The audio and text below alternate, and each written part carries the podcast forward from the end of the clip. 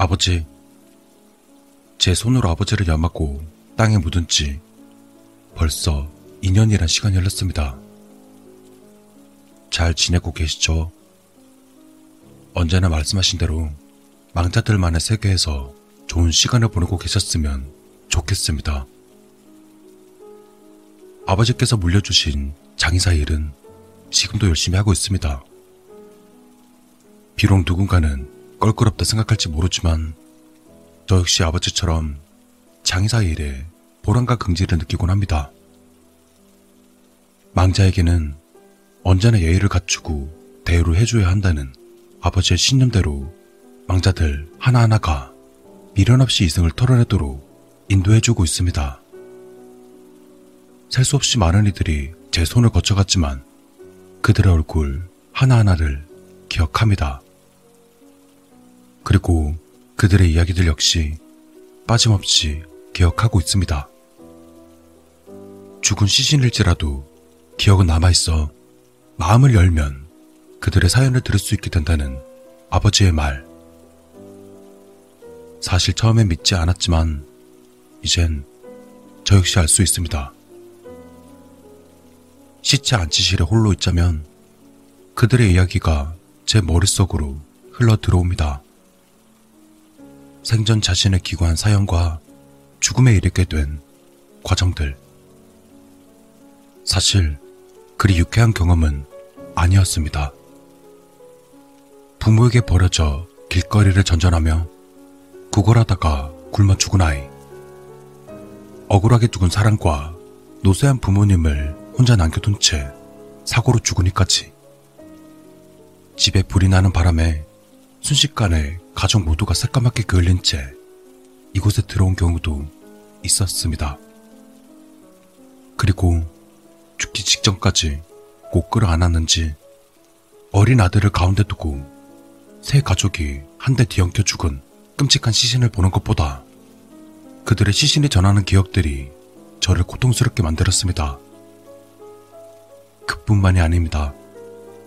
그들의 기억이 흘러 들어오는 것처럼 그들이 느꼈던 감정들이 제 마음속으로 절절히 흘러 들어오기도 하죠. 그들의 슬픔, 그들의 고통, 그들의 두려움과 그들의 분노, 그리고 그들의 미련. 익숙해질 법도 한데 아직 제겐 힘겹습니다. 아버지 역시 저와 같은 고통을 겪으셨겠죠. 집안 내력이라지만 그 오랜 시간 동안 망자들과 함께 하신 아버지와 조상님들께 새삼 존경심이 듭니다. 전 아버지만큼 강하진 않지만 걱정하지 않으셔도 괜찮습니다. 적어도 제가 견딜 수 있을 만큼은 견디겠다 약속했으니 쉽사리 포기하는 일은 없을 겁니다. 망자들에겐 이승에서의 미련을 버릴 수 있게 도와줄 사람이 필요하고 그건 오로지 저만 할 수 있다는 아버지의 말씀을 기억하고 있습니다. 그러니 힘이 닿는 데까지 저의 책임을 다할 생각입니다. 하지만 얼마 전 일 때문에 조금 힘에 겨워 아버지께 조금 하소연을 해보려 합니다. 지금 제 눈앞에는 세 구의 시신이 있습니다. 며칠 전에 들어온 시신이 두 구, 그리고 어제 들어온 시신이 한 구. 언제나처럼 그들의 한을 풀어주고 마음 편히 이성을 떠날 수 있도록 그들의 사연을 들여다보았습니다. 첫 번째 망자는 젊은 여자였습니다.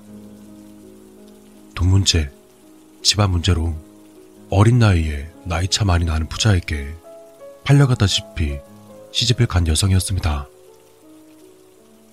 순수하고 맑았던 어린 소녀는 괴팍하고 폭력적인 남편 때문에 마음고생을 참 많이 했습니다. 전 그녀의 감정을 고스란히 느낄 수 있었습니다. 시간이 지날수록 인생이 나락으로 떨어지는 듯한 절망감. 그런 상황이다 보니 남편 대신 결혼 전 사랑했던 남자에게 눈을 돌렸는지도 모릅니다.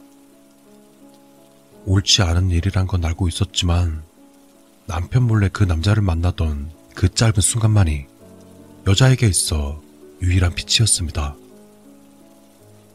5년 가까이 이어졌던 행복은 결국 그녀의 죽음으로 마무리되었습니다. 아내의 바람을 용서할 만큼 그녀의 남편은 자유롭지 않았으니까요. 시신의 상태는 끔찍했습니다. 얼마나 두들급했는지 머리뼈가 거의 깨진 도자기처럼 망가져 있었습니다.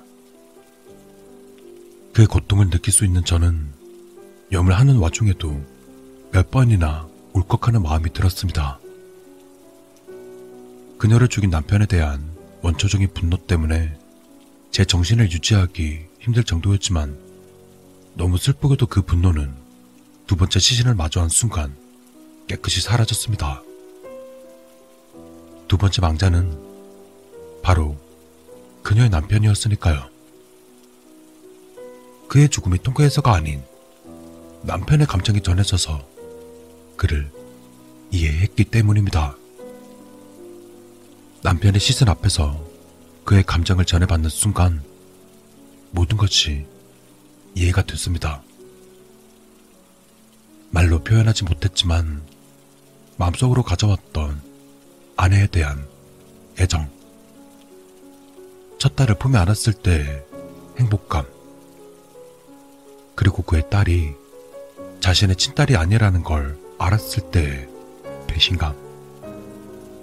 네. 정말 하늘이 무너지는 느낌이었습니다. 분노를 넘어선 분노라고 하면 이해가 갈지도 모르겠습니다.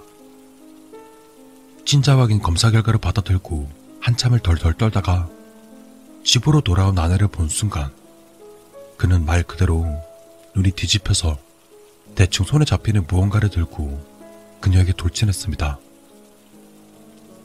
정신을 차렸을 때 아내는 이미 자신이 어떤 짓을 했는지 깨달은 그가 곧바로 생을 포기한 것도 그녀에 대한 사랑의 증명이었을까요?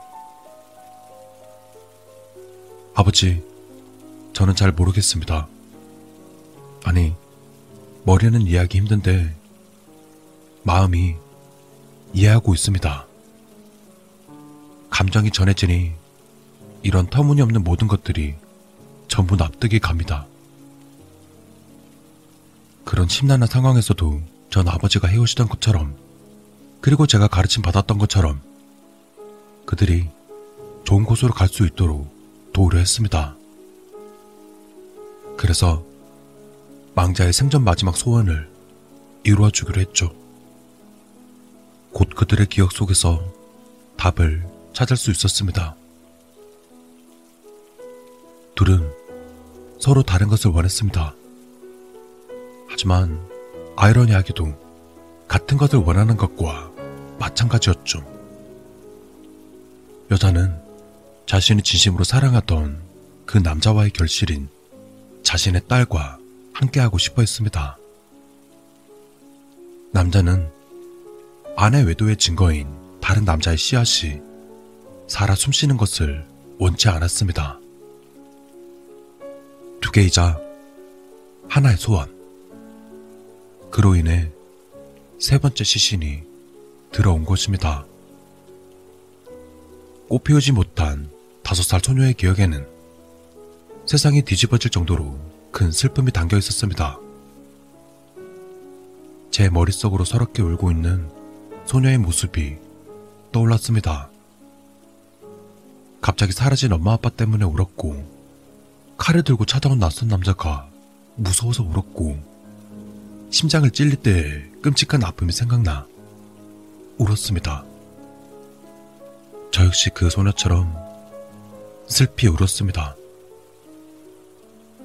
소녀를 죽인 당사자인 제가 이리도 서글프게 울다니. 이 역시 아이러니하지만 눈물은 멈추지 않았습니다. 이것은 그녀의 눈물일지 저의 눈물일지 솔직히 잘 모르겠습니다. 아버지, 다시 한번 제게 말씀해 주셨으면 좋겠습니다. 제가 하는 게 올바른 일이라고, 오로지 저만이 할 수 있는 일이라고, 이제 더 이상 아버지의 목소리를 들을 수 없어 불안감이 가시질 않습니다. 그녀의 절망감, 그의 분노, 그리고 어린 소녀의 슬픔. 그 감정들이 저를 너무도 괴롭히고 있습니다. 이 편지가 닿는다면 꼭 제게 말씀해 주셨으면 좋겠습니다. 제가 옳은 일을 하고 있다고. 그래야 제가 조금이나마 이 죄책감을 덜 수 있을 것 같습니다. 존경하는 아버지, 아버지께서는 평생을 이 고통과 함께 하셨겠죠. 달리는 기차에 몸을 던지시기 직전까지 아버지께서 어느 정도의 고통을 겪고 계셨을지 전 짐작하기 힘듭니다. 전 아버지만큼 강하지 못합니다. 제 자신이 아버지가 견디신 시간만큼 견딜 수 있을지 확신이 들지 않습니다. 오늘 밤 제 꿈에라도 나타나 제게 힘을 주셨으면 좋겠습니다. 전 살인자가 아니라고 말씀해 주세요. 그저 망자를 인도하는 옳은 일을 하고 있다고 제게 말씀해 주세요. 이제 더 이상 악몽 같은 건 꾸고 싶지 않습니다. 부탁드립니다. 아버지.